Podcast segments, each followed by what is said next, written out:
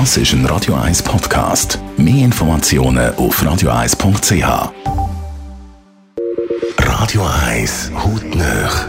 In Zusammenarbeit mit der Dermatologie Klinik Zürich dermatologie-klinik.ch. Ja, wenn man gewisse Jahre erreicht hat, wünscht man sich manchmal so einen Zauberstab, der einem tut, einfach wieder schön übers Gesicht spannt. Und tatsächlich gibt es so eine Art Zauberstab in Form von Ultherapie.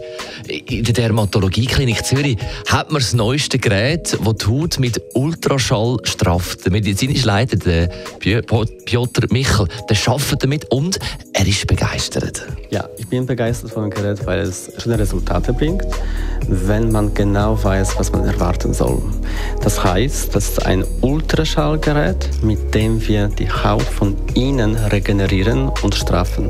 Das heißt auch, dass die Haut von draußen gar nicht stark behandelt wird. Das Regenerierungsprozess passiert unter der Haut. Die Haut wird von innen straffer und elastischer und auch die Muskel stärker, so dass man einfach die kleinen hängenden Wangenbäckchen ein bisschen erhöhen kann oder eigentlich präventiv schon behandeln kann, damit sie gar nicht sich weiterentwickeln. Also macht man nur einmal und gut ist? Eigentlich schon. Also man braucht es einmal richtig zu machen und das ist eine Stimulierung von der Regenerierung unserer Haut. Das heißt nicht, dass am gleichen Tag direkt nach der Behandlung hat man schon perfekt strahlende Haut und ganz fest sitzende Haut im Gesicht, sondern direkt nach der Behandlung. Wir stimulieren Kollagenaufbau und dadurch, weil das ein Prozess ist, braucht man auch ein paar Monate, bis man das Resultat erzielt.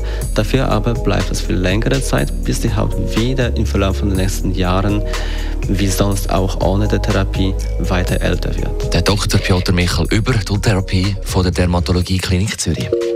Hautnöch gibt es auch als Podcast auf radioeis.ch und weitere Informationen auf dermatologie-klinik.ch. Und nach den Stones das Beste vom heutigen Morgen. Und wir haben einiges gehabt.